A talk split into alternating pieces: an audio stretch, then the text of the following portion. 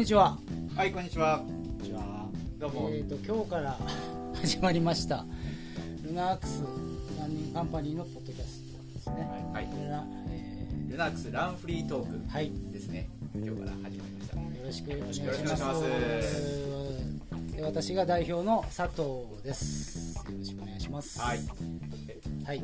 皆さん、お手伝いの江口です。はい、私は世界の杉山です。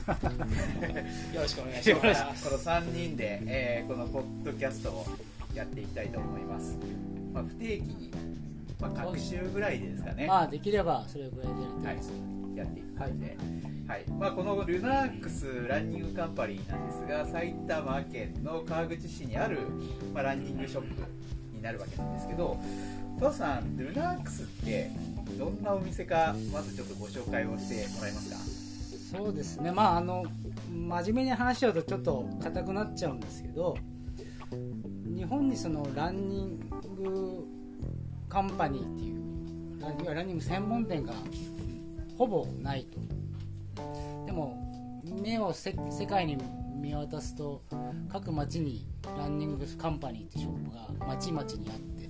でも日本ってまあメジャーブランドがこうアシックスとかミズナとかあるにもかかわらずそういうのがないっていうのがすごい寂しいなっていうのもあってちょっとやそれでやってみようかなと思って立ち上げたのがお店ですね、はい。もう何年経ちます？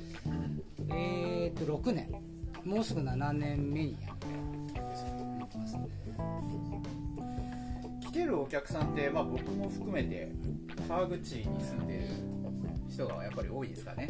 まあそうですね。多いですね。でも まあそういう人もね遠方から来る人もこうして江口さんいまあ、らっしゃいここにいますけどる江口君もどっから来てるんだっけ？僕は高尾在住でわざわざ交通費使って来てますよ。はいありがとうございます。本当にまあ、川口に住んでる人がメインになりつつ川口以外の人もいろいろ来ていただいているとそういう感じですかね。そうですね、まあ、僕のでも僕の中ではその町にある魚屋さん八百屋さんっていう感覚のランニングショップ。だから魚にしろ野菜にしろ日常的に必要なものと同じぐらいランニングっていうのは皆さんにとっても必要なものっていう、まあ、存在カルチャーみたいな形でなってくれたらいいなっていう思いも含めてお店を出したっていうところまあ、半径1キロぐらいに住んでる人は多いですよね。そうですね。フラッと飲みに来るみたいなところが多いかと思います。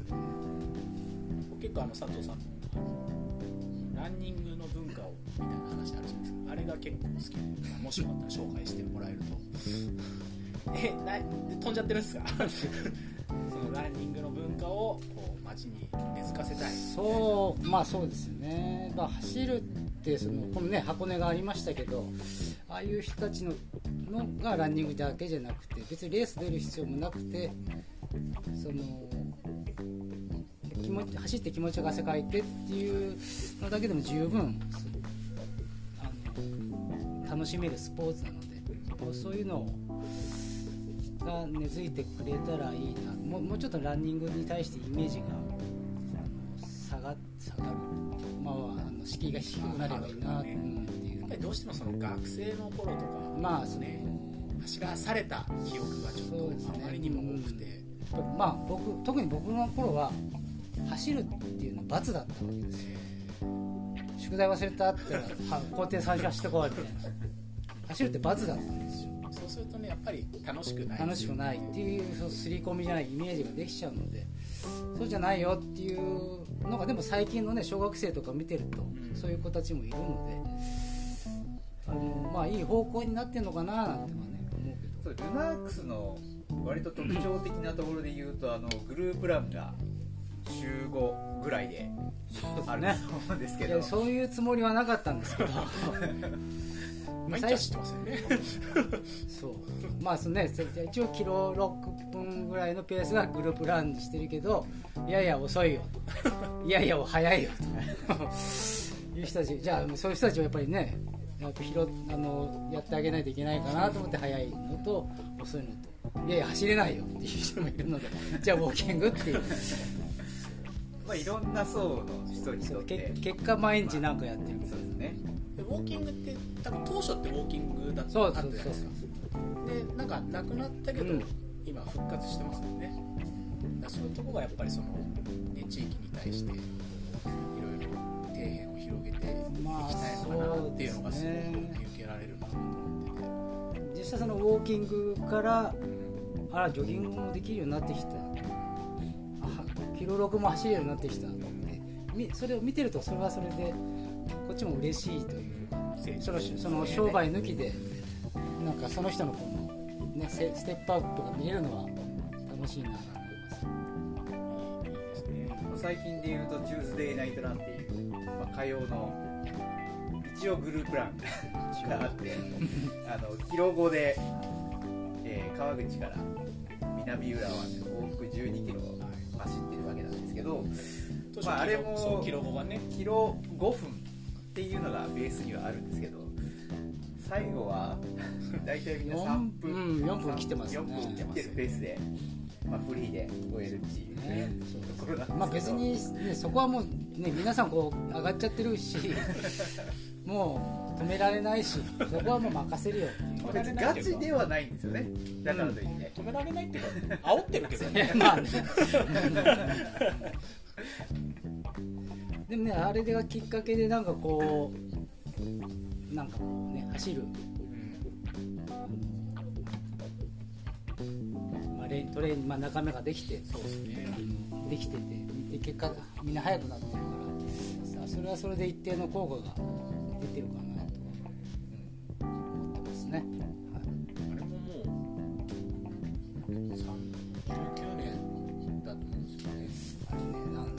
ね朝走る前ちょっと前に始まってるんで19年だから。最初はね本当にあの南浦和まで行かない手前でそうですよね。理解してるん。ですよはい4年もう4年。なってますね。すごいですね途中ちょっとねやっぱりコロナでまあねそうそれは一応。ねまあ、今多い時だと大体20人ぐらいそのぐらいいますよね。ね。20人。超えることはないですね。写真見るとなんかすまあ、まあとまあグループが5分。とだか。ら5分。半とか 6, 分もできてきちゃった。そからうですね。あれも含むとだいぶ人数なんだけど、そうですね。まあキロ5だ一応5、まあ、6分以下の人だと、それでも20人ぐらいやっぱいますよね最後の写真とかえらいことにもうわちゃわちゃしちゃってうんまあそのチューズデーナイトランもあんまりその練習会みたいな感じには、まあ、あんまりしたくなくて。基本やっぱりベースはグループラングループランみんなでこうお話ししながらこう楽しく走って。まああのは楽しく話してトレイルやってる人まあ間みたいな。まあまあまあ。前半だけでもね まあそんなルナックスなんですがちょっと佐藤さんのことについてあのお話を伺っていきたいなと思ってるんですけど。そうですね。佐藤さんのこれまでの競技歴だったりとかちょっとそこら辺を教えてもらえますか？でもあんまり いやあんまり。ねその例えば今ランニングのお店をやってますけどいわゆるランニング一本ではやってこなかったのでまあ個人的にそのランニングバカって言い方しちゃうと怒られちゃいますけどそこはすごい嫌なので、まあ、いろんなことをやり続けて。あれこのお店始める前は何やってたんでしたっけ？えー、と自転車。自転車ロードのロードとマウンテンバイク。はどこのお店ですか？個人それも個人あそれも個人でやってたんですか？輸入輸入の通販だそのまあ陸上もやってきたけどその後トライアスロンをやってそこからトレイルランニング。まああとトレイルランニングって言葉もほぼなくて。登山競登山マラソン。登山マラソン。日本山岳耐久マラソンレースでい。うとその派説ね。ぐらいとかまあ、その時派説ねって言ってなかったんですよ。あ三体ってあ言ってたんですよ、はいはい。説ねって呼ばれる前。ですね。三体って。それこそ昔で。それこそもう割合で言ったら本当半分以上その登山。だってまだその時その話ずれちゃいますけどハイドレーションとかない時代で、はいはい。ザックも全然なくてみんなでこの辺からねコンビニ袋ぶら下げてたんですよ。そんな時代ですよ。本当なそれであの音声だけなんでこの辺じゃなくて腰のあたり腰そうそう。やってもらえると。そうそう思い出した。その時僕はアートスポーツという会社に働いてて、でそれ絡みでもう行ってたんですけどその時あの本当に長テーブル一つ出して僕を販売してたんですよ。ああ今の一番最初僕なんですよ。今のあのエキスポっていうかそうそう的なものが。僕長テーブル1個で こうその時は何売ってたんですか？一応一応食べ物の、うん食べ物とはい、あとそのはそのキャメルバッグ。ああはいはいはいはい。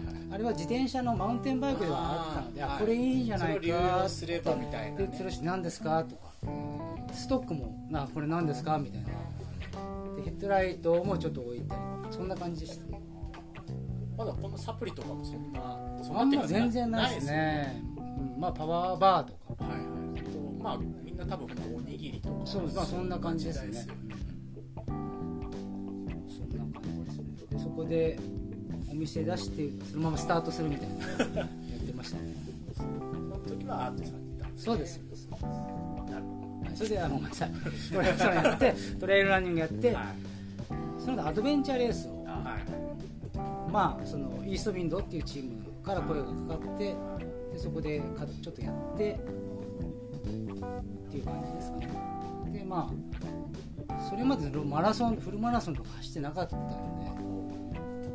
で全然走ってなかった。フルマラソンの持ちタイムがあるんですか？僕でもよく覚えてる2時間5 2時間50何分ですねそれもでもちゃんと走ってない時ですか？そそれこそモンモントレールのトレランシューズ。で走りました一番最初筑波マラソン思い出した、はい、それが2時間50何分でした。ねちなみに江口君のフルマラソン持ちタイムは？なんで僕に来たんですか？僕はあのサブ4ランナー。サブ4、はい。サブ4サブ4その辺あのサブ4幅広いですね。幅広いです。サブ4時間は切れてます。一応ね。い。やまあだからちょっと佐藤さんの話を聞きつつ江口君のはい話もちょっとしてほしいな。ああ僕の話ですね、はい。僕の話何しますか？いや江口君がどんな人なのかっていうのはちょっと。僕はあの、まあ、山好きで高尾に引っ越してぼちぼち山走ってますけど。まあそうですね。今まで一番長いレースとしては阿蘇120キロを楽しすごく楽しく走ってきたんですけどなんですかね。長い距離走るのがゆっくり走るのが好きですね。早いの得意じゃないよね速いのは得意じゃないですねあんまり好きじゃないというか得意じゃないというか。最近気づいたんだけどこうなんか淡々定で刻むっていうのはやっぱり難しいですよね。僕ももう全く陸上経験がないのでそのトラックでこうタイム刻める人ってすごいなーって最近本当に思いますね。あれすごいですよねやっぱり。うん。これはなんかああいう能力なんだろうなってすごく痛感します。多分あれがもうちょっとちゃんとできるとちょっとフルもいけるのかなって思いますけどその辺頑張ります。これはあの東京マラソンは平均タイムプラスマイナス5秒以内であうーん40キロ走ったすごいね。そうすると3時間歩くさ3時間10分。10分そのぐらいでそこまでいっちゃうとまた今度大変よね。そっからのやっぱり1分2分とか5分とか大変ですよね。だんだんこう。大変ですよねじゃあそ,、まあ、そんななんかゆるっと入ったスギちゃんの話もちょっとしてもらって。いやまあ僕もあの僕はフットサルで前十字靭帯を切ってそのリハビリで走り始めたのがす何年前それがまあ十何年前ですかね。十何年前に手術をしてリハビリでちょっと走った方がいいよっていうのを医者に言われて走ってた時に、まあ、会社のあのその当時のノリでみんなで東京マラソンに応募するみたいな。あそのノリで応募したら、まあ、十何人で応募したにもかかわらず僕一人当選して あるあるよくある。あるパターンですね。で東京マラソンに出たっていうのが、まあ、ランニングを神様に呼ばれたんですよね。ランニングの方にね。まあでもその時5時間何分でしたね。初フルのタイム。がでそっから次のフルマラソンまで4年ぐらい走らなかったですちょっと。でまあそこからちょっと真面目にやり始めてっていう感じで。まあ今はトレイルメインで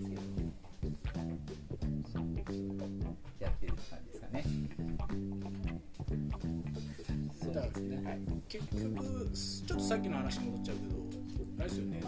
ずーっと走ってるっていうのは佐藤さんだけってことですね。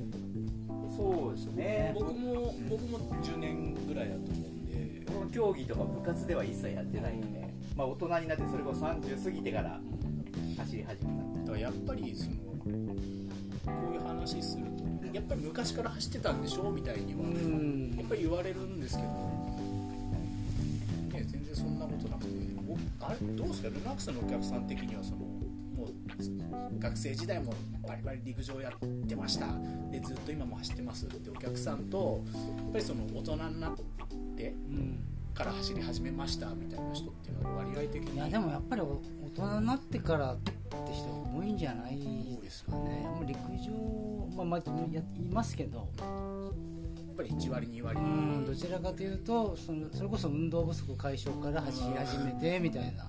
それがねなんか多いですね。なんかねランニングはお金かからないってそうですね。言って始めるんですけどね。まあ。まあね。はい。これいろいろこだわりを出すと。そうなんですよね。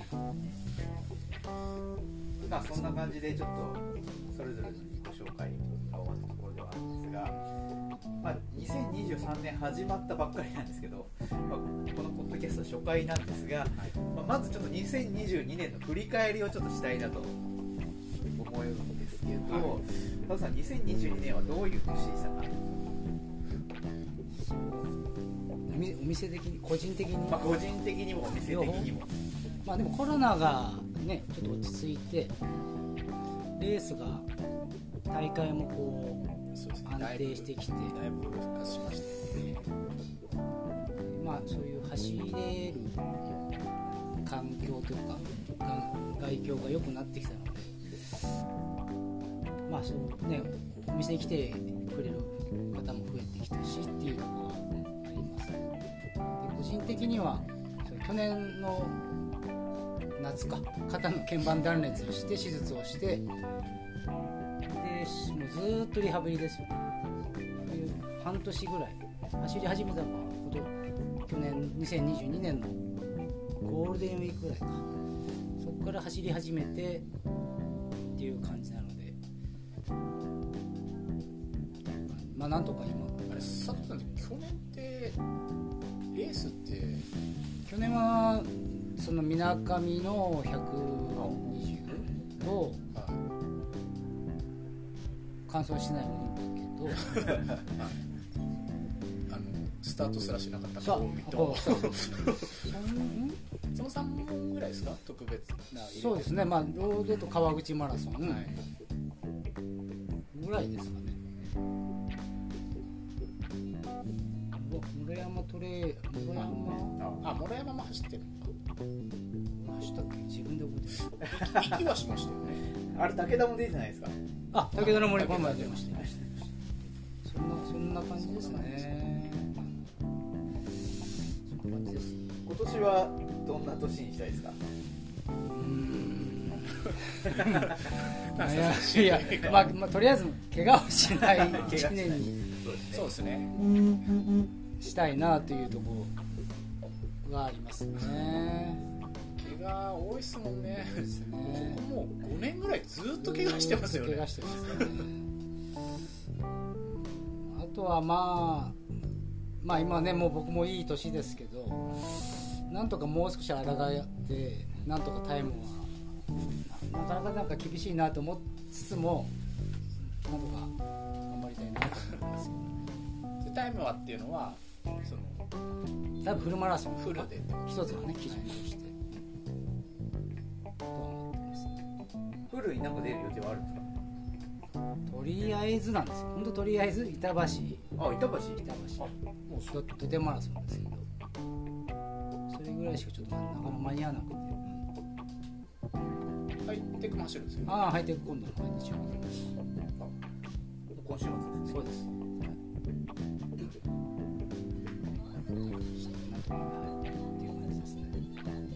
お店的には今年は 抱負はありますか？そもうまあ、いつも、まあ、僕はね一人でやってるんでなかなかこう回りきらなくてご迷惑をおかけしてる部分はありますけど、まあ、もう一度、まあ、まだねお店出して6年7年なんで全然よちよちですけどもう一回、まあ、初心に戻ってじゃないですけどちゃんと、まあ、いい靴はいいよっていう紹介はしていこうかなガサガサっとやらないでっていうとこでしょうか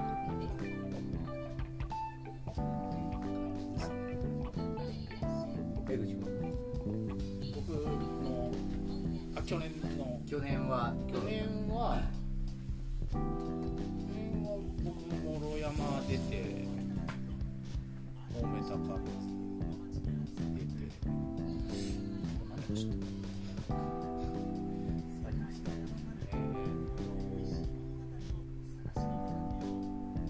シナの走りましたねあ奥市なのねボクシナの走って知ったので言うとボクシナのと公務失敗しただけ公務は失敗しましたね講習はまあまあまあぼちぼちまあそういう感じなんで今年はもう本当にその公務を卒業するた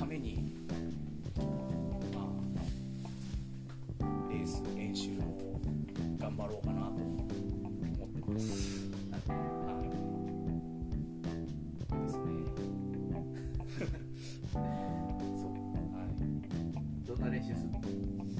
そう。ですね。今のところとりあえずは MF と御嶽を入れてるんで、もう。そこでこう。走れる感じに仕上げていきたいなって思って、でそのままう。まくコールに入っていければって。思ってます。なんか去年走った感じでそのやっぱり走力が足りないなと思ったんでちょっとその辺をこう上げていければいいかなって。なんか噂では勝田で sub four るような話もそれねこっそりなんであんまりこういう公で言われちゃうと困るんですけど。まああのちょっとねあの言い訳がましく先に言っとくとあの年末に、まあ、クリスマスに100キロ走って年末に160キロ走ってるのでその疲れがうまく抜ければ3.5ぐらいやれればいいなってふわって思ってます。ね、疲労を抜くのも努力ですよ。あそうですか。そこもやっぱり調整力ですからねやっぱり。大丈夫です。大丈夫ですかね。あのもうすっごいふわっとっていうかあのまさかそれ出てくると思ってなかったんで もちょっと一緒に走ってて次のレースなんですかって MF ですってもう もうその話は一切しなかったんで、はい、あのこっそり出てます。レンジで見かけてもあんまり声かけないでもらえればいいかなって。勝田は江口君サブ3.5目指してということなので。目指して頑張ります。ねあでもほらあのの何回ぐらい次あの次の次のポッドキャストぐらいには あそうですね結果がね。結果報告ができるかなと。あの3.5じゃなかったら多分もう記憶から消えてると思う。あれでもいや応援ナビがあるから便利ですよね。応援ナビっていうのはまあでもほらあのね。昨日の箱根でもほらやっぱりこう頑張っててもな人もいるんでなんとも言えないですよ。いやあんまり言い訳は聞きたくない。頑張ります。最善を尽くします。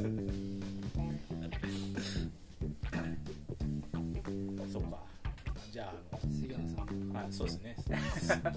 もうす来年来年じゃない杉ちゃんは去年はまあ、去年は、まあ、東京で3時間10分っていう、はいよかったね。まあ、いいタイムが出せたっていうのはありつつ、はい、そのままあれそのままあれですよね。え目標はあったの？いやいや何何が？そのままこういい感じで MF 入っていくの？いやだから、ね、MF はやっぱりコロナコロナに直前になって、まあ、隔離明け2日後にスタートしたっていうのがやっぱり一番きつかったん。でね、あれだからさなん陰性にならなかったのがダメだよねそこはやっぱりあのどんなに頑張ったとしてもコロナになったらちょっと元も子もないなっていうのがあってそう本当は乾燥したかった乾燥というかまあ東京がね調子良かったからねそのまま入れるかそなの調子でいければそうですねそこそこいいタイムで MF もいけるかなって思ってたけど、まあ、なかなかなか、ね、最終的にはリタイアっていう形で、まあ、終わってしまったので、ねあと3 0キロだったんだけどね。たかが30キロされど30キロ30キロで。まあそこから厳しいからね。ということで、まあ、今年はもう、まあ、東京もありつつ、まあ、UTMF、はちゃんと完走して。はい。卒業してください。卒業卒業するという形で、まあ、あとは新越後だけどやっぱり100マイルに挑戦をしてみたいなと。は、まあ、エントリーできれば。そうね。まあ新越もね去年完走率低かったけどね暑かったんで暑かった本当に。あいやーちょっとね異常でしたね。非常に暑かったですね。ね気象条件はやっぱり暑い寒いどうしてもいろいろ出てきちゃうんですけど、ね、特にロングレースだとねオーバーナイトとかがそういうのがやっぱり難しいですよねコントロールがねいろいろ。今年はあとあとは今のところは特にまあ、だから東京マラソン UTMF 新越が、まあ、メインで、まあ、つなぎでちょっとなんか走るかなっていう感じでそうですねまあそのぐらいで十分かなっていやー本数的には。十分じゃないですか。トレイルランナーたくさん走りすぎっていうあの各週とか毎週レース出てる人いますよね。いますね、まあ、レースじゃないにしてもなんかもう毎週50キロ走ってるとかなんかもうね。いますよね。やっぱ体気持ちはわかるけど体がやっぱり体がねやっぱりいろんなとこダメになっちゃっ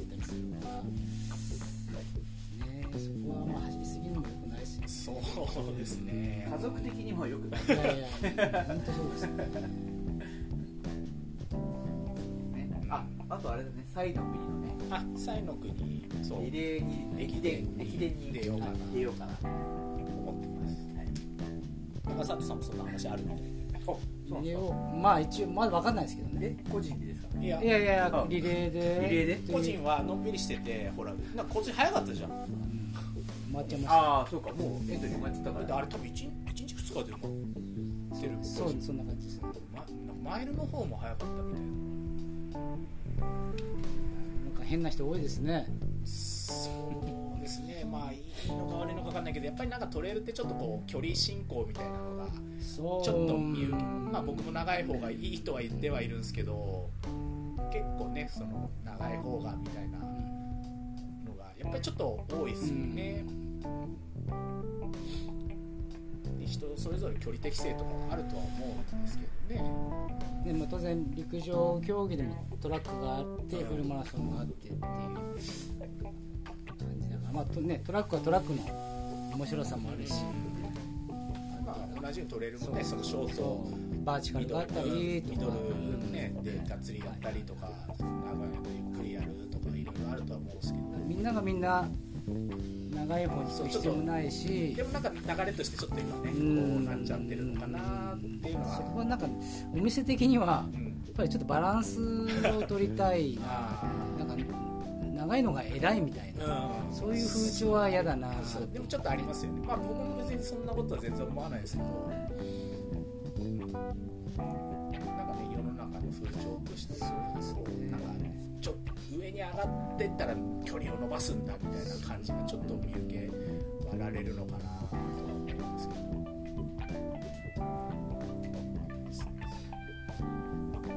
過ぎちゃった長いのばっかりなんで基本的に短いのは出ないですけどやっぱり出るとねまあねその個人は全然心拍がもう上がっちゃってかなりきついですけどおね。店としてはそのやっぱりねある程度バランスを持たないとみんながみんなそのああね厚底でとかメガグリップでみたいなとこまでじゃなくてもいい人もいるんでそこは、ね、バランス持たないとレールランニングイコールこう100キロ以上みたいなのは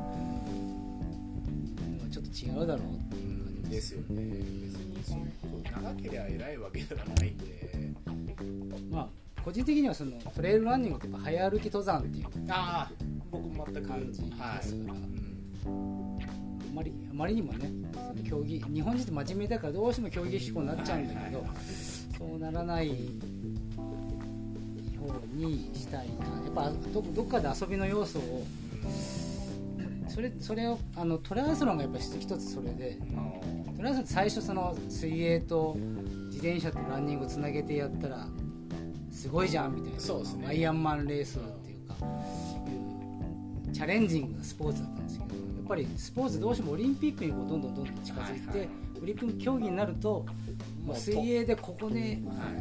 あの戦後でもう十何分で泳げないといけないみたいな。尖ってっちゃう。なっちゃうともう早い人はこうはや楽しめるけどそうじゃない人は楽しめない。ってなるとみんなスーッと引いちゃうっていう傾向になるので。トレイルランニングはまあそうじゃないところは必ずそうキープしておきたいなってう。んなんかそういう意味でやっぱグループランって大事ですよね。そうですね。そうそうそうなんですよ。なんか練習会ってなるとどうしてもこそうタイムありきそうでなんですよ。ねそうなんですよ。うなんかそういうのがないあのなかなか参加ハードルが高いというか、まあ、そういうのはあるんですけど、まあ、グループランっていうとそんなにこうねあの気負わなくても。そうですね。別に早その全然余裕があっていう人も参加うんしてほしいし。だからそそのペースだと遅いから俺は行かないよみたいなのはなんかあんまり嫌だなランニングのなんかひ一つの競技的な局面だけしかこう目がこう出ないのはそのとてもあのもっと楽しいのにそうですねやっぱりそのねトレーラーやってるっていう話をすると全部走るんでしょって思われるんだけど実際なんかそんなねね。上りなんかほぼほぼ歩いてるし、ね、疲れちゃえば休むし。まあとはいえやっぱりロード走るとそのなんかちょっと歩けない的なこともあるんで、まあ、難しいですけどね、まあ、トレランに関しては本当ゆっくりゆっくりっていうかその登山より早い。そうですね。早歩き。早登山そう荷物軽くしてそのより遠くへより早くみたいなイメージぐらいでいいのかなって僕も思ってはいるんですけどどうしてもなんか最終的にレース出てみたいな感じになっちゃうとねどうしてもその山がトラックみたいになってきてそうですね先に走っちゃうと今のちょっとこうね。ハイカーさんと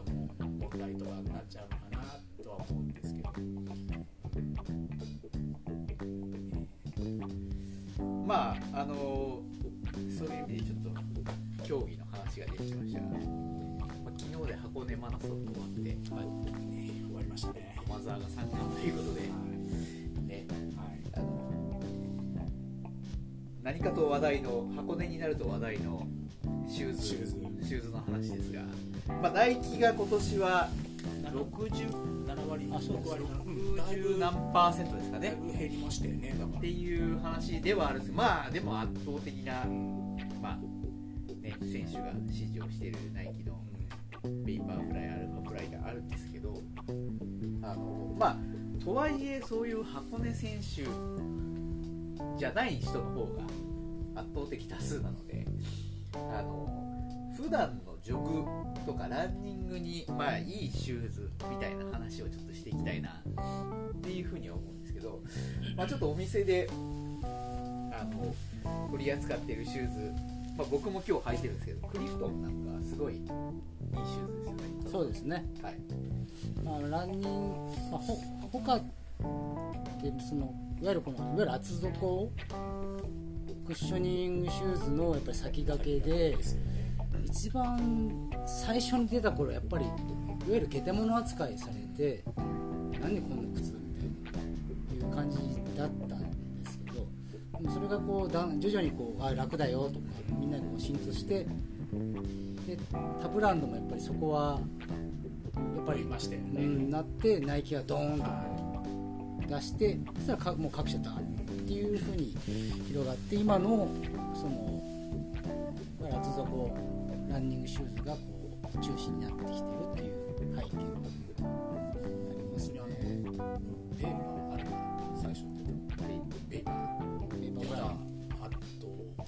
かったそうですね。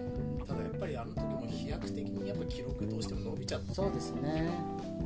それもありますね。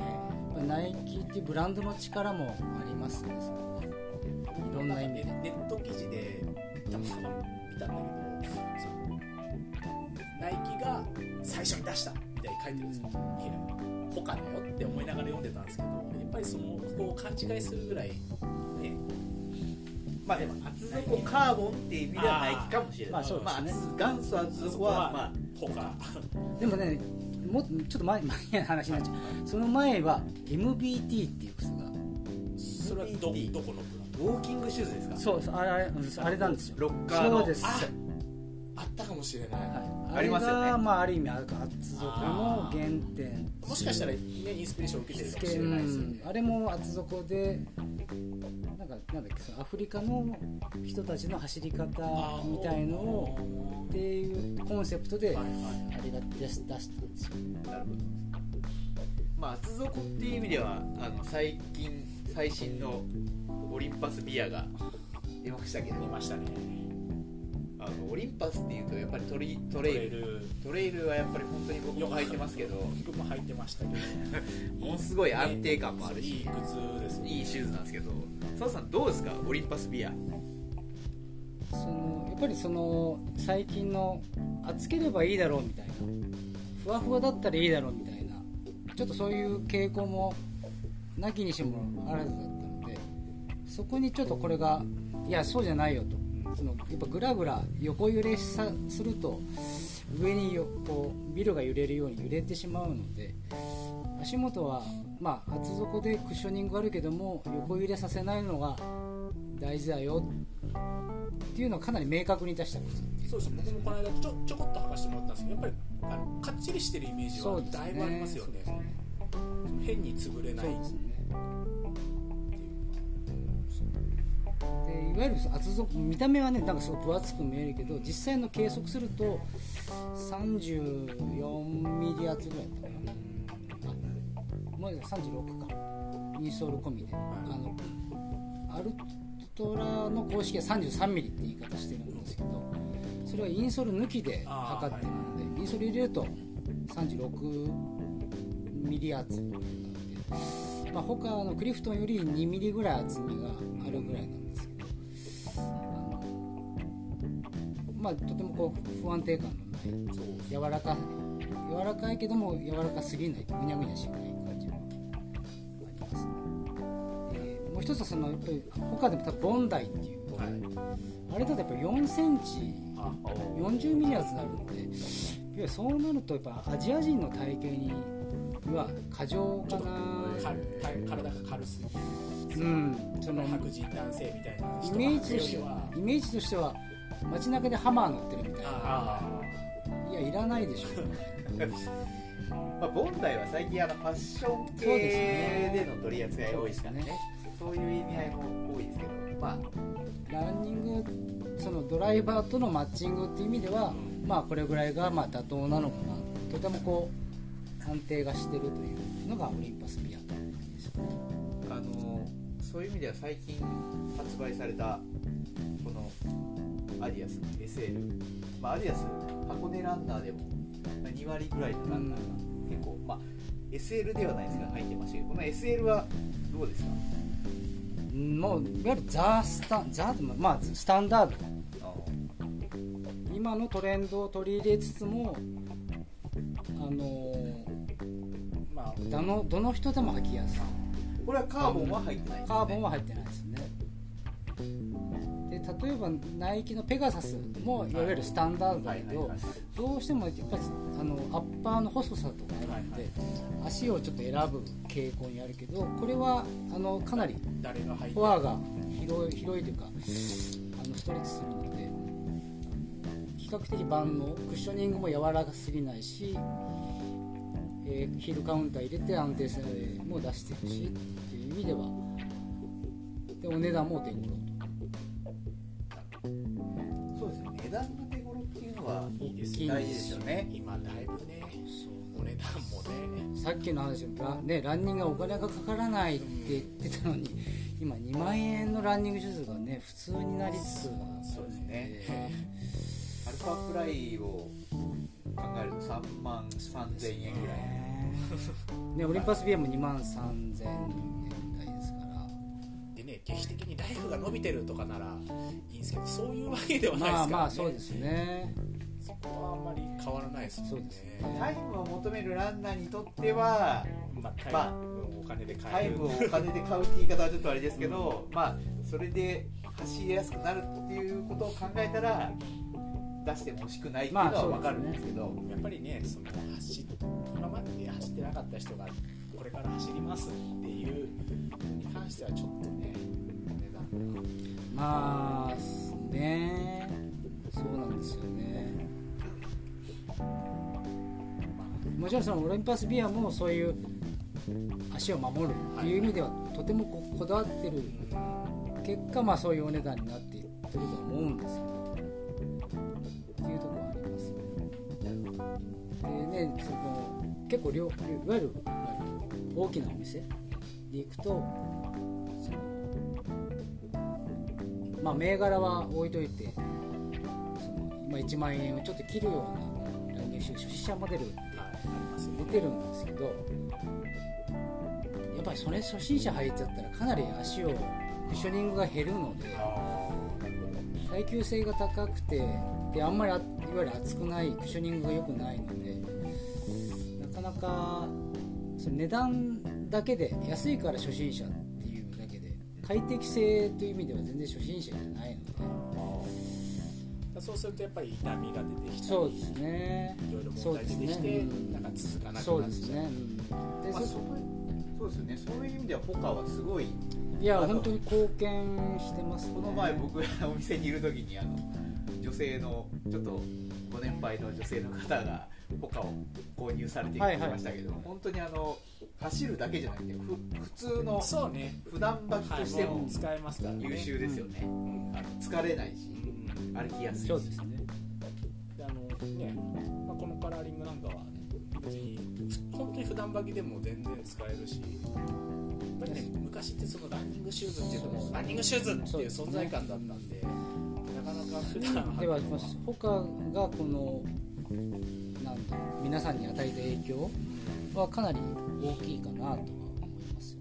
なるほど、はい、ということでまあ話をしてきましたが。はい。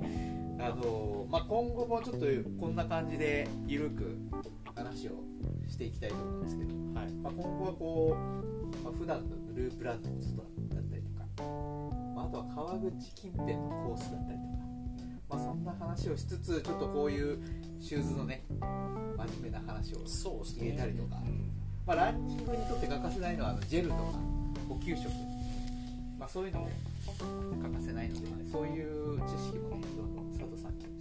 はい。僕ねでも靴の話をすると止まんなくなっちゃうんですよ好きですからね止まんなくなるんで、まあ、はいそこはそういう回もありそういうのね。ありの大事ですよ、全然なんかこの楽しくはい、フリートークをしていくと。あとはねまあその、まあ、カスター抜きとしてレースのこんなの走ってきましたみたいな報告だったりとか、あとはねルナークスの場合はその小柄颯太そうですね、まあ、菅谷君っていうこう素晴らしいコーチがいるので、はい。まあ、ゲストに迎えて。そうですね。もう名前出して大丈夫ですか？大丈夫だと思います。あのあのソンさんには一応あのやるからゲストお願いします。もうもう言っときました。もう言っときました。素晴らしいゲストを交えつつそうですねね。まあ、メーカーさんでねその協力してくれるとこもあれば。そうですよね。そんな話もしてもらってもいいかな。そういうあのちゃんとしたこと例えば JL のメーカーさんの方と一緒になんか勉強をしつつ、話すみたいなのもいいいですね。いかもしれないですね。ベスベスパ斎藤さん。そうですね、そうですね。まあ、ランニング以外にもやっぱりトレイルだとよもっとギアが増えるんでそれこそこうヘッドライトとか、まあ、ザックもそうですし、まあ、そういうところのちょっとマニアックな話ね話そうですできるね。トレイルシューズの話もトレイルね 靴に持ってきました。ね今ね。トレイルシューズはねもっとありますからねこだわりがね。ロー下手したらロード以上に。そうですね、ここがこうだとかありますからね。そんな話もおいおい。話もして他もなんか企画。いやありますよ。今日は特に触れないですけど時計の話とかね。ああ時計ね、時計もやっぱり、まあ、ランニングトレイル限らずやっぱり重要なアイテムなんで。そういったとこ。ろあとはなんですかねそのお客さんの成長記録的な。まあそういうのも面白いですよね。ね。そうですよね。面白いですよね。出口君がサブ4を卒業できるか。っていう僕の話ですね そこのね過程を含めサクッと。ねまあそんな楽しい話ができたらいいかなと思います。そうですね。はい。はい。ですよね。なのでまああのグループラン終わり。は話がねランフリートークとして。いね。で聞いてくれた人でねあ自分も出たいなってはい。いう人はもうどんどん言ってもらえれいいですね。ば、はい、そうですね。一緒にこの会に参加した。会話に参加してくれる人。いいじゃないですか。はい。グループランでそのままの流れで やってくれる。やっワイワイとやりながら。もうそれいいじゃないですか。なんだったらもうこの収録あるからもう早く帰ってくれっつって 残りでしたら残れっつって。もう強制参加みたいな。ビール。俺にも私にも喋らせろ。そういやいいです。ねねそういうのもありだと思いますね。まあそんな感じではい。進めていきたいと思います。ははい。これからよろしく何卒よろしくお願いします、よろしくお願いします。ゆるゆるとやっていきまはいしょうはい。じゃあ第1回これではい。ね。今日は終わりにしたいと思いますね。はい。